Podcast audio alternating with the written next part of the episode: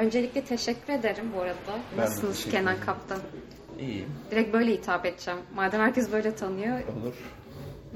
Zararı yok. Artık ben de alıştım zaten. Evet, biz de yeni tanıştık. O yüzden ne soruyorsam aslında ben de öğrenmek için soruyor olacağım. Ne yapıyorsunuz? Kimsiniz? Çanakkale ile ilişkiniz nasıl başladı? Böyle kısaca anlatmak ister misiniz? Çocukluktan falan başlamak lazım hatırladığımız kadarıyla. Buralısınız o zaman. Tabii. Merkezde. Aslında Kilitbeyirliyim ben.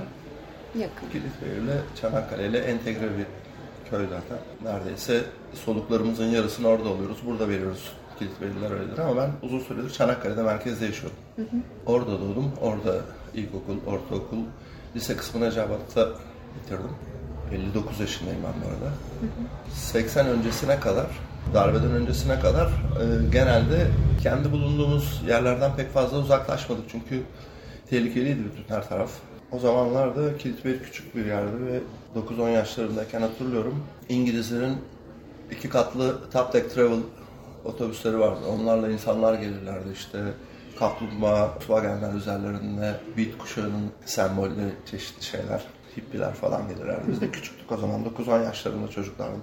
Ee, Onlardan bir şeyler öğrenmeye çalışıyorduk. Burası bir de e, Çanakkale Avrupa'ya bağlantı noktası.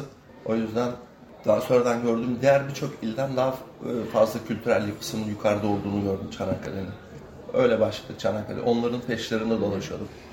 Değişik konuşuyorlardı. Konuşmalarını anlamıyorduk. İngilizce diye bir şey konuşuyorlardı. Onu bilmiyorduk. İşte 6, 7, Tabii 8, siz- 9, 10 yaşında bize küçük küçük şeyler verirlerdi. Sevimli bulurlardı. Şehitliğe yakın zaten Kilit Bahir. Hani oradan böyle şey daha turistlerin de yoğun olarak geldiği bir yer. Evet. Bir döneme kadar çok bakımsızdı bu şehitliklerin olduğu alanlar. Son 20 yıl içinde falan yolları yapıldı. Daha önceden bilip de gelenler vardı, bilerek gelenler vardı. Böyle turistik faaliyetler, turizm şirketleri falan çalışmıyordu. Mesela şu an her böyle 18 Mart'ta bir sürü etkinlik düzenleniyor. İnsanlar tur otobüsleriyle gidip geliyor.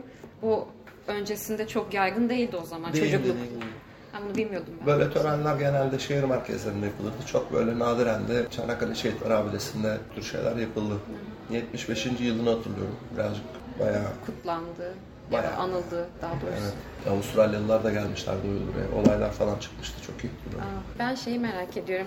Kaptan olduğunuzu söylediniz. Bu denizle ilişkiniz nasıl başladı? Ya zaten direkt deniz kıyısında büyümüşsünüz ama hani mesela Şöyle Çanakkale nasıl etkiledi diye sorsam belki daha net olur. Denizle ilgili ilişkim bizim bir akrabamız vardı. Ee, dünya klasında e, uluslararası deniz telsizcisi e, İhsan amca. Arada sırada babamla balkondan balkonda e, rakı masası kurarlar. Denizde anlatırlardı. İhsan amca Hindistan'a gitmiş şu maceralar bu maceralar. E, Avustralya'ya gitmiş macera. Her taraf macera macera macera macera. Ne güzel bir şey. Lise 1 falandım galiba. Lise 1 lise 2 o dönemler. Düşündüm arkadaşlarımız, ablalarımız, abilerimiz var. Üniversiteyi kazanıyorlar, okula gidiyorlar. İşte iktisat fakültesi. Ee, Sonra geri geliyorlar bakıyorsun Türk Ticaret Bankası'nda memur oldu falan. Üniversite bitiriyorsun ve memuriyet yapıyorsun. Üniversite bitiriyorsun ve muhasebeci bir şey oluyorsun falan böyle. Son derece bana göre sıkıcı oturduğun yerde çürüyeceğin falan şeyler hayatlar. Denizci olmak içinde parlayan bir yıldız gibiydi gözümün önünde tabii ki. Bu yüzden üniversite sınavının kazandığıma dair sonuç belgesini hiçbir zaman göstermedim kimseye. Üniversiteyi kazanamadım gibi. Üniversiteye zaten gitmeyi hiçbir zaman da istemedim. Denizciliği Bayağı. o zaman dışarıdan öğrendiniz herhangi Tabii. bir... Hayatımdan e, herhangi bir branşın dünyada işte üniversiteden genelde 4 yıl falan, tıp 6 yıl gibi. Sadece bir branşa hayatımın 6 yılını ya da 4 yılını vermek çok pahalı bir şeydi. Asla da vermem. Şimdi de vermem. O yüzden e, denizciliğe döndüm. Denizciliğin başka bir tarafı daha var. De- Sadece tekneyle oraya buraya gitmek değil. Denizin kendisi var bir de. Hiç kimsenin krallığını, imparatorluğunu kuramayacağı sonsuz uçsuz bucaksız bir şey deniz. Her gün size yeni bir şeyler öğreten büyük bir öğretmen maceralarında. Öyle başladım. Askerdeyken de denizciydim. Balıkçılık yaptım. Her türlü balıkçılık. Dalmaktan, oltayla tutmaktan, ağla balık tutmaktan. Çanakkale bunun için bayağı müsait bir yer zaten. Evet. Var mı burada ilginç anılarınız böyle? Çok özel bir yer Çanakkale. Özellikle denizle ilgili çok laf edebilirim ama burada Çanakkale Boğazı'nda yılın 12 ayından belki 30 tane ayrı lezzette balık geçer ve onların zamanlarını, hangi sebzelerle buluşturulup nasıl yapılacağını, ne zaman denizden çıkaracağınızı bunların hepsini bilmelisiniz. Ve ben etrafımda evliya gibi adamlar vardı bu konuları bilenler. Deniz kestanesinin denizin içinde durma şeklinden ertesi gün havayı tahmin eden amcalarımız, abilerimiz vardı. Bayağı iyiymiş. Tabii tabii. Çok küçük küçük ince ince ayrıntılar vardır o işlerde. Onları kafanızı tutmak zordur birazcık. Yaşamanız gerekiyor. Sürekli sürekli olunca artık bayram günü gibi, okul tatili gibi havanın o günlerini biliyorsunuz. Bu şey böyle mesela Kilit Bayır'dan açılıyorsunuz. Sonra Boğaz etrafında mı dolanıyorsunuz yoksa mesela özellikle gittiğiniz rotalarda oluyor mu? Ne iş yaptığımıza bağlı. Çaparıcılık yapardık. En, en çok gittiğimiz yer e, Boğaz'ın çıkışına kadar giderdik. Hı hı. Çapar ile uskumru, kolyoz gibi balıkları yakalarken. Bunun haricinde dalgıçlık yaparken Gökçeada, Bozcaada, aşağıda hatta Midilli Adası'nın kuzey tarafındaki Müsellim Boğazı diye bir yer var. Oradaki Müsellim taşlarına kadar gittik dalışa. Hemen hemen Kuzey Ege'nin tamamında, adaların etrafında, körfezlerde tekne götürüp getirdik. Çocukluğunuzdaki Boğaz, deniz var. Tabii Boğaz'ın içinde de balıkçılık var. Çeşitli balıkçılık var. Çok çok çeşitli balıkçılık yöntemleri var. Yani zargana balığını yakaladığınız balıkçılık yöntemiyle Marmaris balığını yakaladığınız yöntem birbirine benzemiyor. Uskumru başka, lüfer başka, o başka, o başka. Hepsini bilmeniz gerekiyor. Bunun yanında başka bir iş daha yapabilmek çok zor. Tamamınızı, bütün zamanınızı alır deniz. Burada bayağı popüler bu balıkçılık Tabii. olayı. Şey eskiye nazaran peki daha şey mi? Hala o usta dediğiniz kişiler var mı balıkçılar sizce yoksa daha farklılaştı Çok azaldı. Mı? Örneğin deniz ürünü yemeği kültürleri de erozyona uğramakta. Çünkü balıkçılığımız çok vahşice devam ediyor. Bazı türler yok oldu, bazı türler yok olmak üzere. Burada Çanakkale Üniversitede eğitim veren bir değerli bir arkadaşım var Kubilay isminde. Küresel çapta gastronom. Hocalık yapıyor. Aynı zamanda arkeologla. Konuşurken bu toprakları kendine özgü, Boğaz'ın kendine özgü yemeklerinin olup olmadığından söz etti. Ben de babamdan, dedemden kalan kaç tane yemek tarifi var balık yemeği. Onları paylaştım onunla ama o balıkları bile bu sene yazın balıkçıya telefonla şey bırakmama rağmen, not bırakmama rağmen iki kez bulabildim. Çok ucuz halkada atılan balıklardı. Sarpa balıkları, işte benzeri diğer kupa balıkları şunlar bunlar. Bunlarla ilgili her birinin ufak tefek çok özel yapım şekilleri falan da vardır ama balıklar yok olduğu için e, onları yapan insanlar da süreç içinde yok oluyorlar. Bu kültür çok erozyon uğradı ama yine de bu kültürden bazı şeyleri kayıt altına almayı başardık. Yani dünya literatürüne kazandırdık. Fotoğraflı, görüntülü şunluğunu falan. Çanakkale Gastronomi Rehberi'ne kültürel anlamda böyle bir katkımız oldu. Ben genelde şey de soruyorum böyle gelen konuklara rüzgarı, kentin rüzgarıyla alakalı siz ne hissediyorsunuz diye ama ben size ayrıca denizin de sormak istiyorum aslında. Hani denizinin ve rüzgarının sizdeki yeri nedir diye böyle. Rüzgar olmazsa olmaz herhalde Çanakkale.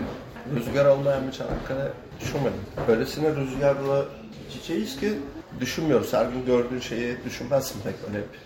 Avucunun içindedir ya. Rüzgarın olmadığı zaman bir gariplik hissedersin. Çünkü burası bir boğaz ve rüzgar koridoru. Aynı gün içinde 3-4 çeşit rüzgar esebilir. Mesleğimiz gereği bununla ilgili okuduk biraz eğitim de aldığımızı söyleyebilirim. Çok değişkendir burasının şey havaları. Çünkü hemen kuzey tarafın Marmara Denizi, güney tarafın Ege Denizi, arka tarafı Saros ve yüksek dağlar var. Güney tarafında Kaz Dağları falan var. Küçük bir hava değişikliği herhangi birinden etkilenebilir. Herhangi biri küçük bir hava değişikliğini tetikleyebilir. Dikkatli olmak gerekir. Çanakkale biraz tehlikelidir o konuda. Hiç öyle denizde kaldınız oldu mu peki? Denizde... Balıkta ya da büyük tekneyle balıkta, çıktığınızda? Balıkta kaldım. Balıkta Mavri Adası'nda kaldık 3 gün kadar. Tabii ki kayıktaki her şeyi bitirdik fareler gibi. Deniz işte istiridye falan topladık artık. Ucu ucuna yırtmışsınız 3 günden sonrası sıkıntı yani, olurdu var. Lodos fırtınasının da burada en fazla ömrü 3 gün 4 gün. Çok fazla olmuyor yani. Teknemizi kol kollayalım. Bir iki günde açıktan ölmeyiz. İşte midye çıkarırız, şunu yaparız, bunu yaparız falan diye düşündük. Tam Lodoslu günlerden geçiyoruz zaten. Lodoslu günler evet. Sizce deniz buradaki kent yaşamını nasıl etkiliyor? Mesela sizin hayatınızı etkilemiş. Ama böyle daha genel bir yerden baksanız herhangi bir yorumunuz olur mu böyle? Deniz'in kent yaşamına ve işte kentlilere olan etkisine dair. Benim gördüğüm çok fazla balık tutan, hobi olarak tutan insanlar da var. Çok yerleşmiş bir davranış. Eskiden e, geçim amaçlı olarak yapanlar vardı. Oltayla balıkçılığı, balıkçılık yapanlar hala aynı şekilde koşturuyorlar. Sezonu geldiğinde işte özellikle palamut lüfer zamanı bu zamanlar denizdeler ama e, profesyonel oltacılar çok azaldı. Yani çok iyi, bu işi iyi bilen oltacı sayısı az. Daha çok işte Çanakkale bir de emekli memleketi deniyor. Plato biraz daha genişledi. Nüfus biraz arttı. Dışarıdan gelenler denize aynı güzelmiş deyip birer tane kayık almaya başladılar kendileri. Denizciliği bilseler bilmeseler de en azından bazı temel sertifikasyona devlet verdi insanlara. Bayağı denizde birçok insan var ama sayısı olarak çokluğu orada çok iyi balıkçıların olduğu anlamına gelmiyor. Az miktarda sosyal olarak insanların hayatını güzel havalarda etkiliyor deniz. Evinden çıkıyorsun ve deniz kıyısına gidiyorsun. Yaptığım bir tek deniz kültürü bu. Pek fazla bir şey yok. Bir de deniz kıyısında rakı içmek. Bu seviyede kalıyor ya da böyle çok hevesli ve imkanı olanlar da kayık alıp kayıkta mı içiyorlar? Evet. Kayıkların kıç üstü dediğimiz bir yer vardır. Makinenin üstüdür bu genelde. Ufak bir çilingir sofrasının kurulacağı bir yer olarak dizayn edilir orası. Kimse başka bir şey söylemesin. Onların üzerinde rakı içilir çünkü. Bu Sarıçay civarı zaten şey hem küçük bir tersane tekneler için hem de bir sürü sıra sıra tekneler var, kayıklar var. Burası o dediğiniz yer galiba. Herkesin gelip kayın çektiği yer sanırım. Evet. Bobat güzergahı. Orası balıkçılar lokali var ama. Evet. Çayın çok girişinde. severim ben orayı. Evet güzel orası. Arada sırada bir iki bira içmeye giderim ben de. Serin oluyor orası. Çünkü çay boyu da bir rüzgar koridoru. Yani binaların kestiği rüzgar e, çayın üzerinden rahatça geçiyor. Oraları serin oluyor yazın. Özellikle kuzey havalarında, kuzey rüzgarının olduğu zamanlarda orası çok iyi. Tam da bu kardeşimde Yalıhan'da alıyoruz. Zaten sesler arkadan gelen, önden gelen biraz etkinlikli bir güne denk gelmişiz. Evet, hafta sonu yani. Böyle Yalıhan'ın sizdeki yerini sorabilir miyim? Yalanın yeri çok özel bende. Henüz bu pozisyonda değildi. İçeride sandalye, masa hiçbir şey yoktu. Ee, atıl durumdaydı. Yukarıda Keti ve Birol kalıyordu karşı tarafta. Hem adam ki. Madam Keti, evet. Sünnet düğününde bana ilk diri top getiren kadın o. Bana vermişti. Çok severdim onu, evet. Hasan abi Fransa'dan yeni gelmişti yanılmıyorsam. Hanım sahibi. Handan abla ile birlikte. Bizim gibi o da e, sol düşünürdü. Burası ilk zamanlarda dediğim gibi çok kötü durumdaydı. Fare yuvasıydı.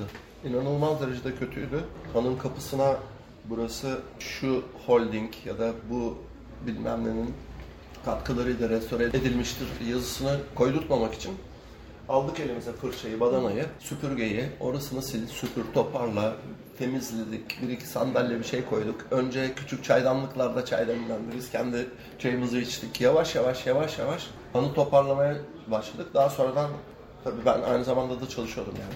Boş zamanlarımda sürekli yürüyordum. Sefere gidiyordunuz dönünce. Tamam tabii. Ben 6 gün çalışıp 6 gün dinleniyordum. Bizim çalışma prensibimiz böyleydi. Ama geri geldiğimizde hep buradaydık. Aşağılarda küçük küçük dükkanlar vardı. İşte hanın ruhuna uygun bir şeyler yapıyorlardı. Bu arada bu deniz kaçlı yıllar? Yani 80 sonu 90'ların başı. 30 yıl önce. Ee, Hasan Amin'in kendi varlığı Han için çok ekstra bir durum yaratıyor. Çünkü Aix-en-Provence'da okumuş.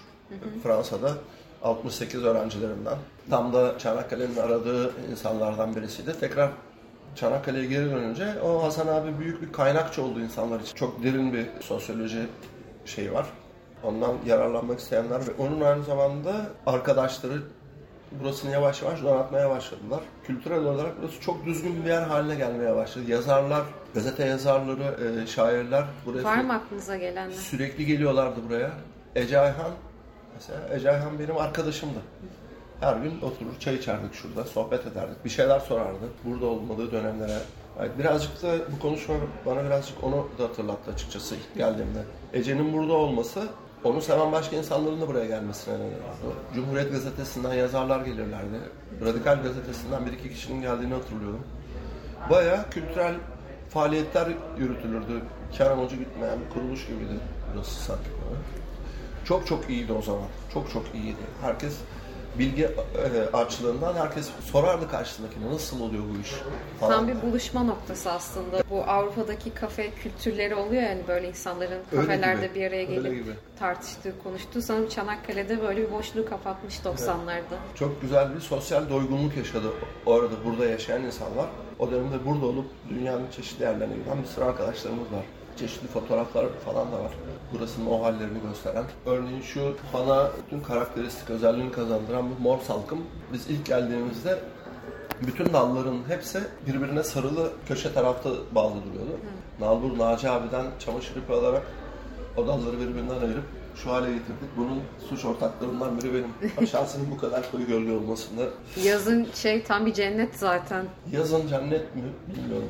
Rüzgar Ya çok sıcaklı zaman günlerde. Rüzgarı saymayalım da en azından bu şeyden gölge ve ferahlık veriyor bazen. Kesinlikle. Apayrı bir şey. Yani hana bilmiyorum çok arttırıyor hana. Çok Evet. çok güzel oluyor. Yani içeriye girme niyetinde olmayanlar bile kapının ağzından hemen akıllı telefonu çıkarıp çıt çıt fotoğraf çekiyorlar. Burada önemli bir yeri var. Yani evet şey, kesinlikle çok önemli. 90 öncesi bir dönem kapalı mıydı? Yani çünkü bir arada han olarak kullanıldığını biliyorum. Çok eski dönemde bizim bilmediğimiz dönemde tekrar han olarak kullanılıyormuş. Zaten oradaki tabelaya göre 1889. Evet. Yani 135 yıllık falan bir yer burası.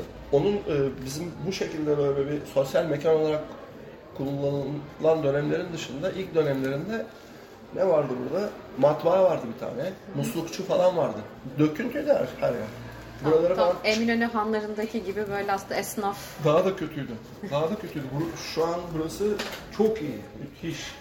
Girmek istemezdim. Oradan bir şey düşecek mi üzerine? Çok kötüydü yani. Viraneydi tam. Umarım hep böyle en güzel haliyle kalır yani. Umarım yani bu bakıldıkça böyle olacak. Şunlar falan eski tarihten kalma şeyler. Bunların içinde her birinde eskiden kalma mefruşatlar vardı. Küçük bir e, çekmeceli bir şey, bir e, sandalye, sehpa gibi. Kendi başına bir arşiv resmen. Evet, galiba oda olarak kullanılırken bazıları çünkü örneğin şu karşı taraftaki yer tek başına büyük bir hacimdeydi. 3'e 4'e falan bölündü sonradan. Neden yapıldı bilmiyorum. Sanırım şey etkinlik ha 3'e 4'e ben de bilemedim. Yani kocaman bir kütleyi aralarına paravan koyup böldüler. İyi yapmadılar. Orada bar vardı çünkü daha önceden. Eski zamanla karşılaştırdığım zaman Han da ciddi şekilde geriye gitmiş durumda. Bu kadar sosyal etkinlik vermeye çalışan ya da böyle gözüken bir mekanın içindeki bu 20 tane dükkandan 3 tanesi falan açık. Neden diye sorgulanmalı. Bence insanoğlu sorgulamadığı sürece yerinde sayacak. Yani bu dükkanların her biri kapalı ve bu- bunun ne olduğunu bilmiyoruz. Daha önceden burada gelip el emeğiyle bir şey üreten kadınlar vardı.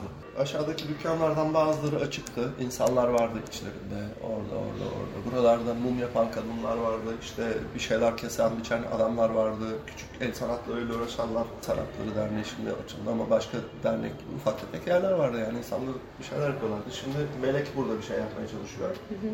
Buradan oraya hoş. Aşağısı keza öyle. Umarım güzel bir şekilde tekrar canlanır. Hoşnutsuzum yani. Buranın son 10 yılından hoşnutsuzum. İyi değil. Hala sık gelip gitmeye devam ediyorsunuz. Her gün. Her gün. Neredeyse her gün. Yarın da görüşürüz o zaman. Kesinlikle buradayım ben.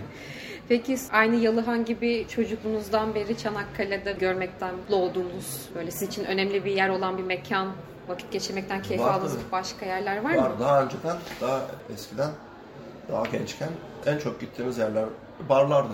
25 yıl falan bar, bara gittim. İlk bar dahil biliyorum. İlk Ama barı neresi buranın? ilk bar aslında şimdi Can Can diye bir bar var ama birhane diyorlar. Orası birhaneydi daha çok, bar değil. İlk bar Saat Kulesi'nin hemen karşısında dar bir yer var. Cipsi diye bir var. Arkadaş açtı pek orasının uzun süre durmadı. Kısa bir zaman içinde başka birisine devretti. O bar açılırken şimdi limana bakan yerde Felekos diye bir başka bar daha açıldı. Tarihini hatırlamıyorum. 89 mu 90 mıydı? Barlarda tabii e, sarhoşluk falan vardı. Gençtik. Hormonlar uçuşuyordu. Ama en çok hoşumuza giden yerler orası değildi. Benim değildi kişisel olarak. Golf çay bahçesi var. O zaman betondan bir yer değildi. 2-3 tane bank toprak vardı. Akasya ağaçlarının altlarında otururduk. Arkadaşlarımızla sohbet ederdik. Lodos gazinosu keza öyleydi. Açıktı dışarıdan, gece dışarıdan yürüyerek içeriye girebilirdik. Gençler oraya gelirlerdi. Şu ankinden daha farklı bir haldeydi. E tabii. e, Şu an gazino olarak geçmiyor sanırım. Lodos'a ne diyorlar bilmiyorum. Yani Ben önemli müzisyenlerin ge- geldiği bir dönem oldu Lodos. Çok güzel de bir yer yani. Bizim işte 17-18 yaşında, 16 yaşlarında falan gittiğimiz yerlerde. O zamanlar daha güzeldi yani. Nasıl söylemek lazım? Çünkü her şeyi parasal bir düzleme sıkıştırıyor insanoğlu. Serbest herkes girebiliyordu. Şimdi cebinde para olan da girebiliyordu oraya. Parası olmayan da girebiliyordu. Kitap okuyan da giriyordu. Kitap okumayan girmek pek istemiyordu. Kültürlü olmayan insanlar çok da girmek istemiyorlardı. Yani haddini bilmek gibi bir şey değil. O konuyla ilgili bir şey bilmediği için ya da o durumla orasıyla ilgili bir şey bilmediği için insanlar kendilerini biraz daha ölçüp tartabiliyorlardı belki. Ama ticari olarak da her şey değiştiği için oraları birdenbire kabuk değiştiriverdi. Farklı farklı ciddi müesseseler haline geldiler. Oraların böyle kendine haslığı kayboldu. Orada ben doğum günü kutladım. Ağaçların altında arkadaşlarla beraber. Güzel Kaçıncı yaş doğum günü? hatırlayamayacak kadar yaşlıyım. 30 olabilir. Önemli bir yaş bu arada. Böyle 80'lerden bahsettiniz falan merak ettim. Özellikle hani o dönemki kültürel çeşitliliğe dair özellikle denizcilik biraz böyle Rum kültüründe de hakim olan bir şeydir ya hani balıkçılığı onlar da iyi bilirler vesaire. Burada o dönemde yaşayan Rumlar var mıydı? Hiç Çanakkale'de denk geldiniz mi? Hiç. Yoktu. Çanakkale'de yoktu. Adalarda kalmışlardı. Çanakkale'nin göbeğinden söz ederken ben iki adaya da çocukluğumda bile gittim. Her iki adaya da. O Rumlar o taraflarda vardı. Onlar toprağın kadim insanları. Bu toprakta doğmuşlar. Bu toprak gelenekleriyle işte Çanakkale dışarıdan göç aldığı için kendi adına geleneklerini yürütemeyen bir yer. Birçok temel şeyi unuttuk. Gökçeada'ya gidin. Gökçeada'da her şey takvimde olduğu gibidir. Rumların öyledir yaşam şeyleri.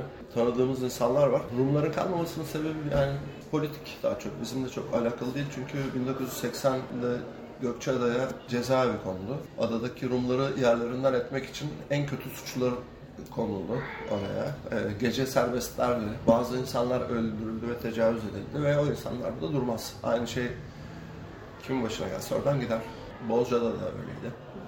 Zaman zaman o insanların bazıları öldüler, yaşlılar kalmıştı zaten adada. Gençleri de yavaş yavaş Atina'ya gittiler, Selanik'e gittiler. Nadiren geliyorlar. Ee, Sanırım 2000'lerin başında bir anlaşmaya imza atıldı Avrupa Birliği'ne ayak uydurmak için. Galiba mülklerine el konulmalarıyla ilgili bazı maddeleri değiştirdiler. Tekrar mülk sahipleri geri gelmeye başladı. Çünkü çok ciddi bir birkaç travmaya tanık oldum ben Rumlardan. 74 Kıbrıs Barış Harekatı'nda buradan gitmişler. Ve 2000 yılında geldiler. 74 ile 2000 arasında 26 yıl var galiba. 90 yaşlarında bir karı koca geldi. İlk defa geliyorlar. Terk ettikleri Gökçeada'ya. Ben oradaki gemide çalışıyordum o zaman. Türkçeyi de hatırlıyorlar ama konuşmuyorlardı. Valizlerini ben taşıdım bilerek. Yani zaten kimse de yoktu yanlarında. Yaşlı insanlar kendileri büyüklüğünde valizleri 90 var. yaşlarında diyorsunuz bir de. Evet evet taksiyle Yunanistan'dan geldiler. Geminin kapağında indirdi taksici onları ve döndü gitti. Ürkek, çekingen, böyle tavşan gibi pusmuş durumda iki tane yaşlı insan 90 yaşında. Anladım birazcık. Bir şeyler anladım yani. Çantalarını gemiye taşıdım. Geminin kalkış saatinde onlara kuytuda oturabilecekleri iki sandalye verdim. Kendi içtiğimiz çaylardan. Siz nereden nereye taşıdınız bu arada? Geminin Yok gemi nereden, seferi nereden? Değil mi? gemi seferi Kabatepe'den Gökçeada'ydı. Ha tamam Kabatepe Gökçeada. Kabatepe Gökçeada evet. Tamam. Sanırım da şey öncesiydi. Ağustos'un 10'u falandı. 16 Ağustos. Tepeköy'ün şeyi. Orada şey oluyor. Tepeköy'de yapılan bir kutlama var. Ona geliyorlardı galiba. Çaylarını koydum. Hiçbir şey e, söylemediler. Valizlerini taşıdım bir şey söylemediler. İki tane sandalye verdim altlarına oturttum. Hiçbir şey konuşmadılar. Korkak, ürkek böyle e, davranışlar ama 90 yaşında insanlar yani en az. Korkacakları bir şey yok yani onlardan. İsterseniz birer çay daha getireyim dedim. Elimi tuttu kadın. Burası benim vatanım dedi ağlamaya başladı. Anladım ki e, o zamandan 2000'e kadar 2022 mi bilmiyorum. O dönem zarfında gelmemişler. 74'te ya da belki 73'te kaçtılar. Kadın ağlamaya başladı. Benim e, abim burada, annem babam burada. Mesela sizin vatanınız burası dedim. Yani gönlünü rahatlatmaya çalışıyorum ama nasıl bir duyguyla gittiklerini bilemediğim için ne söylesem boş. Yine de birazcık elimi uzatmış olmamın belki birazcık onların yüreğine su serpmiş olduğunu düşünüyorum. Karşı tarafta da e, yardımcı oldum onları arabalarına bindirdim. İşte taksi falan. Böyle travmatik insanlar var. Topraklarından edilmiş, kültüründen edilmiş. Onlardan öğrendiğim kadarıyla o insanlar söylüyorlardı. Biz Gökçeada'dan Atina'ya peynir, zeytin, şarap, sirke, yapağı, baya baya hayvansal ve e, bitkisel ürün götürüyorduk. Çanakkale'ye de biz bakıyorduk. O kadar güçlüymüş e, tarımsal altyapısı. Ya, Türkiye'nin en büyük köyü hatta Dereköy diye biliyorum. olarak. 1950 haneli bir köy. Evet Gittin mi? gittim. Çok güzeldir evet. Evet. Ben de gittim. Bir yandan şey de bildiğim için özellikle sormak istedim ama tabii bu merkezde hatta şu an üstünde bulduğumuz bu Yalı Mahallesi burası da aynı zamanda eskiden Rum Mahallesi olarak Evet. hani daha çok Rumların yoğun olarak yaşadığı bir mahalle olduğu için hani mübadele dönemi değiş tokuş olduğunu biliyorum. Girit'ten gelen çok göçmen var buraya mesela. Hasan abi de Girit göçmeni. Ama hani hiç belki kalmış olan bir iki aile vardır, denk gelmişsinizdir diye bir sormak istedim. Adada mı? E, ada değil Ha, de tam burada. Burada yok. Burada yok. Hiç kalmamış o zaman Ne yazık ki 80'lerde, yok. Adada 70'lerde. benim tanıdıklarım vardı. Gidip çalışırken işte 90 yıllarında Tepeköy'de Madame Paraşkevi vardı. Kahvesi vardı hatta meydanda. İstrati vardı. O da. Onun da e, İspilya tarafında bağı falan vardı. Çanakkale halkının en çok tanıdığı insanlardan Hristo Boyacı. Ama Çanakkale'de durmaz. Adada durur. Daha birkaç arkadaşlar daha vardı. Burada değiller. Çanakkale'de değiller yani. Adalılar onlar. Evet, Bozcaada'nın da öyleydi. Bozcaada'da da Zangoç'unu bile tanıyordum onu. Zangoç Costa Carvel. Adadan gelen insanların da Han'da burada gelip konakladıklarını okumuştum ben. Evet, evet, evet. Gemi olmaz, sefer olmaz. Burada duracaklar. Buradan e, adaya sefer yapan çektirme dediğimiz eski tür ağaç mağla, mağlalar vardı büyük. Bir tanesi benim babamın sadıcının Şefik kaptanlarında Dağlı diye bir tekneydi. Ne zaman adaya gidecek insanlar başına üşüşürler. Herkes bir şey gönderecek, bir şey alacak, verecek. Bir, bir şenlik olurdu orada. Bir hareketlenme. Ticaret dönüyor. Bir 3-5 kuruş paralar dönüyor falan. Çok güzeldi o zaman. Daha sonradan tabii o işlevselliğini yitirdi. Devlet yavaş yavaş gemi falan koymaya başladı. O işler bayağı bir değişti. Samimiyet kayboldu o zaman. Kayboldu tabii. Kayboldu. Aslına bakarsan tek başına yapamazsın. Çünkü buradan adaya bir tekneye götürmek yakıtıyla, personeliyle, şuyla buyla ciddi bir rakam. Bunu bizatihi bir kişinin yapabilmesi zor. Devlet olunca ancak yapabilir ki ada gibi yerlere bu hizmeti vermekle mükelleftir devlet. Biz de zaten öyle başladık. Bozcaada keza onun devletin ulaşımıyla buluşması 83 yılında oldu. 84 galiba. Ondan önce de Halil amca vardı. Halil Yakar adanın ana karayla bağlantısını yapardı. İyi denizcilerdi bunlar. Çok cesur denizcilerdi ve aynı zamanda da denizi çok iyi okuyan insanlardı. Hiçbir zaman denizde kazalara sebebiyet vermemişlerdir. Olmuşsa da ufak tefek şeylerdir yani. Hayattalar? Ne yazık ki Halil amca hayatta değil ama Halil amcanın heykeli var şeyde. Aa nerede? Bolcada'da. Belki görmüşümdür. Ama tabii tanıyarak görmediğim için şu an Ben- bir dahaki gidişine daha dikkatli bakacağım. Pardon Özge. Ee, şey tabii Halil Yakar'ın heykeli dikildi ama ben heykel dikildikten sonra oraya gitmedim. Bir bakacağım. Koca göbekli Halil amca. İyi hatırlıyorum biz çıkarma gemisinde çalışıyorduk. 1939 yılında Normandiya çıkartmasında kullanılmış savaş gemisi vardı o zaman. Adanın ulaşım ihtiyacını sağlayan. Onunla gidiyorduk. Çok yavaş bir gemiydi. Ya 39 yaş.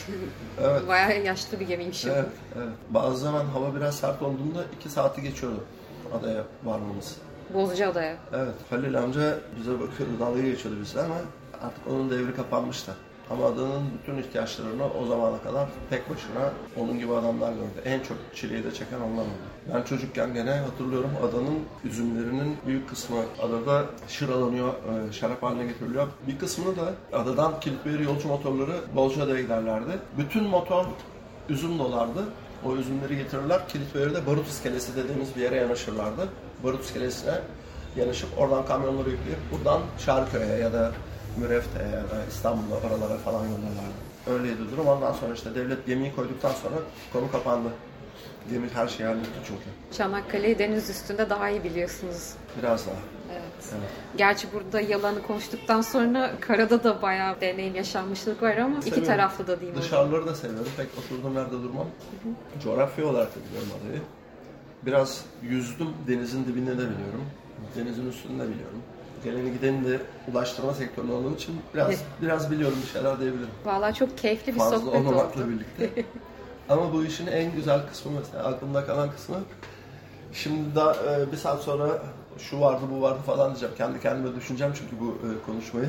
Bu Bir sürü şey- sohbetin tekrarını yaparız o zaman. bir sürü şey gelecek olabilir. Ee, adayla ilgili, e, Gökçeada ile özellikle ilgili güzel şeyler var. Bolcaada ile ilgili başka şeyler var hayatımızda. Çünkü orada da 10-15 sene çalıştım. Öbür taraftayken e, gittiğimde 9-10 yaşında bir çocuktum. Ee, bab- babam götürmüştü. Aşağı katta. Şuradan merdivenlerden aşağı ineceksin, sola döneceksin tamam mı? Burada bir tuvalet vardı. Hayır yok. Hayır yok diyorum. Onu çıkarmayacağım kayıttan. Kayıtta mıyız? evet. Hay Allah. Hiç önemli değil ya. Ben ne söyleyeceğimle ilgili bir, bir fikrim yoktu. Belki sen anahtar soruları soracaktın ve sordun da ama işte böyle bir şey konuşurken insanın aklına gelmeyen şeyler gelen şeylerden çok daha fazla oluyor. Biraz ileride düşündüğün zaman. Evet, ben bunu böyle başlangıç olarak kabul edelim. Güzel bir tanışma oldu, güzel bir sohbet oldu. Eyvallah. Çok teşekkür benim, ederim. Benim için de öyle. Nasıl söyleyeyim? Küçük tırnak haline e, getirecek olursak bütün Çanakkale değil de işte Yalıhana gibi ya da hadi ada gibi, hadi şurası gibi. O zaman daha derli toplu düşünebilirim. Şimdi paldır küldür böyle ancak. Bu kadar oluyor. Bir sonraki sefer o zaman size böyle tema tema geliyor olacak. Tamam olur valla.